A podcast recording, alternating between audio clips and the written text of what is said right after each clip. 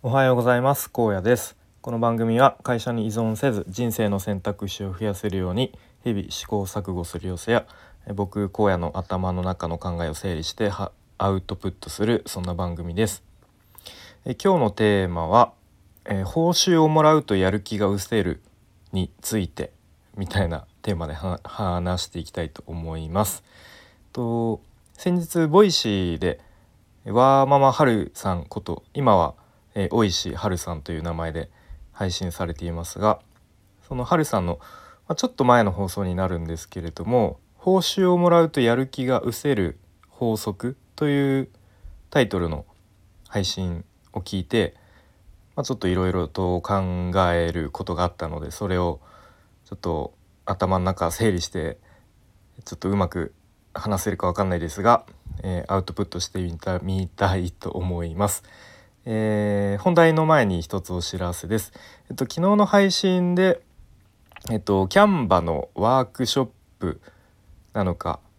勉強会なのかまあなんかそのようなことを今度6月の23日金曜日にやりますという、えお知らせをしました。はい、でまあちょっと内容がまだかなりふわっとしているんですが、えー、まあ、とにかく6月23日夜10時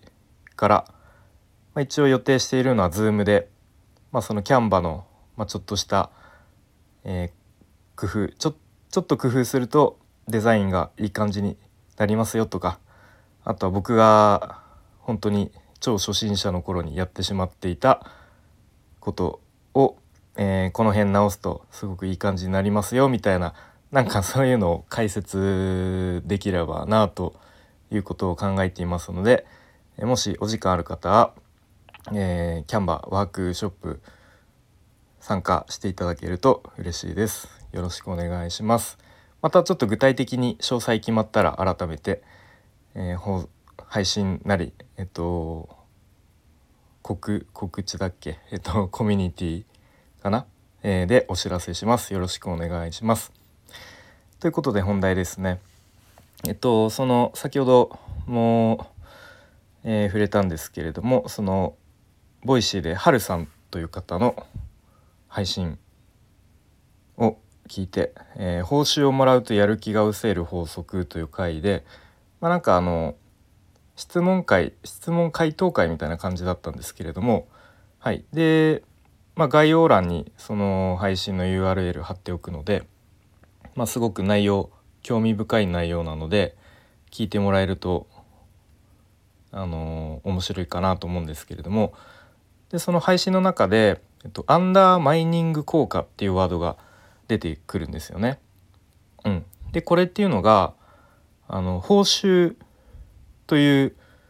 外発的動機づけ外発的動機、まあ、報酬っていうのはまあお金ですよね。が発生するとやる気が下がってしまうっていう、まあ、ざっくりと説明するとそういうものですと。はい、でふと思い出して僕なんか何年か前に、まあ、かなり前なんですけどなんかとある本の中にこの外発的動機づけと内発的動機づけっていうワードが出てきたのを思い出してでその本のタイトルが確かなんか虚構の成果主義みたいなちょっと人に勧められて読んだ本でタイトルちょっと怪しいんですけれども、うん、でまあ内容はざっくり、まあ、なんか日本の人事制度、まあ、年功序列ですよね。っていう制度は、まあ、欧米の成果主義と比べてもすごく、あのー、まあ、合理的で良い制度なんですよっていう確かそんな主張の内容が書かれていたと思います。はい、でその本の中でなんかとある実験が紹介されていてで、まあ、ちょっとどこの国か分かんないですけど、えっと、デシさんデシさんという方の実験が紹介されてました。でその実験内容はどういうものかというとなんかいくつかのグループに分けた、えー、学生さんにですねえー、まあなんかちょっと難しいパズルうんなんか多分ルービックキューブみたいなイメージですかね。はい、ああいうパズルを、えー、まあ、30分間、えー、時間で解いてもらうと。で、まあ、30分経った後に、まあ、その、まあ、監督者みたいな人は、まあ、ちょっとなんか理由をつけてその実験をしてた部屋から出て行ってで学生さんはその部屋に残されますと。でその後10分10分だったかな？8分かなんかあの自由時間というか休憩時間みたいのが与えられますと。うん、でこの自由時間の間に引き続き学生さんパズルを解くのかそれともやめてしまうのかっていうのを観察するっていう、まあ、ざっくりそんな実験だったと思うんですけどでここで、えあるグループにはパズルを解いている間は、え報酬が発生しますと。であるグループは報酬は発生しませんっていう条件なんですね。で結果どうだったかというと報酬が発生しないグループはまあ、自由時間も引き続きパズルをこう解き続けたやり続けた一方で報酬が発生したグループは自由時間にパズルをやめてしまったんですね。うん、でこのことから本来そのパズルを解くパズルをやるっていうことをそれ自体が、まあ、楽しかった、まあ、これが内発的動機づけですよね。うん、だったのに、えっと、報酬まあ、お金ですよね。が発生したことによってそれが外発的お金は外発的動機づけ、うん、でこれによりその外発的動機づけの方は自由時間にパズルをやめちゃったっていうことなのでそのパズルを、まあ、やるモチベーションが下がってしまったというか、うん、という結果になったので、まあ、この実験から確かその外発的動機づけっていうのは、まあ、時にこうモチベーションを下げたり悪影響を及ぼしてしまいますよという、まあ、なんかそういう話だったと、うん、思うんですよね。はい、なので、まあ、例えば会社とかだったらこう、まあ、分かりやすく従業員にやる気を出してもらいたいがためにじゃあ給料を上げますってしたとしてもまあ一時的には確かにあやった給料上がったみたいな感じでやる気上がるかもしれないけれどもまあそのやる気っていうのは給料、まあ、要は外発的動機づけですよねそれによって上がってるのでまた次さらに給料を上げてもらわないとまあきっとそのやる気はなんかなんだよもう給料上がんないのかみたいな感じでちょっとやる気下がってしまいそうな気がしますよね。うん、なので、まあ、例えば経営者の立場からすると、まあ、そのまあもちろん給料を上げるっていうこと？外発的動機づけと、それと同時に内発的動機づけもうまくバランスを工夫する必要があるんだろうなというふうに、えー、思いましたね。うんじゃあ、まあ、外発的動機づけってまあ給料上げるとか分かりやすいと思うんですけれども内発的動機づけはじゃあどうやったら与えられるのっていうところで、まあ、ちょっと調べてみたところ、まあ、3つあるそうです。うん、で、まあ、順番に説明していくと1つは自立性この自立はえっと何ですかねえっと自分でまあなんか決められる感じというかあの自己決定権がある状態みたいな、まあ、そういうイメージですかね。うんまあ、確かに、まあ、会社で言うと、まあ、上司にあれやれこれやれみたいにいちいち細かく言われるよりは、まあ、ある程度こう自己決定権がある方がまあなんか仕事もやる気が出そうだなという、まあ、そういう感じはしますよね。うん、で2つ目ですねでこれが有能感だそうです。でポイントはなんか最適な挑戦ということでちょっとこう頑張って背伸びして努力すれば目標達成できそうな状態、うん、というイメージですかね。うん、なので仕事が難しすぎず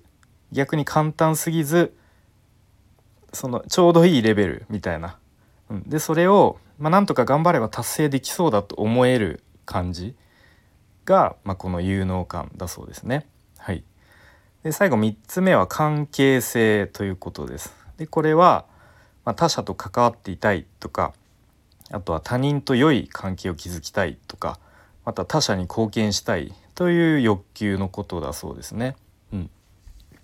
でも確かになんかよくいろんなとこであの人間はあの社会的な生き物とか何か言われているのを聞いたことありますが、うん、まあそういうことからもやっぱりこう他者と良い関係を築くっていうことがモチベーションにつつながるのかなというふうに思いますね。はい、ということでなんかうまくこの内発的動機づけの今、えー、挙げた3つのポイントをうまく、まあ、例えば職場の中にこう組み込んだりすると、まあ、よりこう社員がモチベーション高くなんか職場の雰囲気もなんか良好に保てるんじゃないかなと思ったりしましたね。はい、でまあなんかこれが別に経営者じゃなくても例えばこう部下を何人か束ねる、まあ、いわゆるマネジメントをする立場になった時も、まあ、同じ同じことが言えるのかなと思ったりしました。はい、ということで、まあ、ちょっと話をまとめますと、えっとまあ、人は報酬、まあ、お金ですよね。をもらうと逆にやる気を失ってしまうことがある。ということですね。はい、で、まあ、その報酬外発的動機外発的動機づけをしなくても内発的動機づけがうまくできればこうモチベーションを高く保てる。ということですね。はい、ま、なんかこれまあ仕事はもちろんですけれども、まあ普段のプライベートの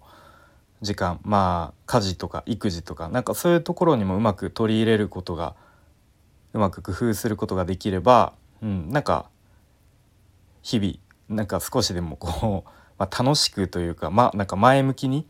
なんか過ごせそうだなということを思いました。はい。まあ、何か皆さんもこう内発的動機づけっていうとちょっと堅苦しい ワードですけれどもなんかもうそれをやること自体が楽しいんだみたいなそういうあのお金をもらうとか関係なく楽しいみたいなことがもしあればあのコメント欄とかで書いてもらえると、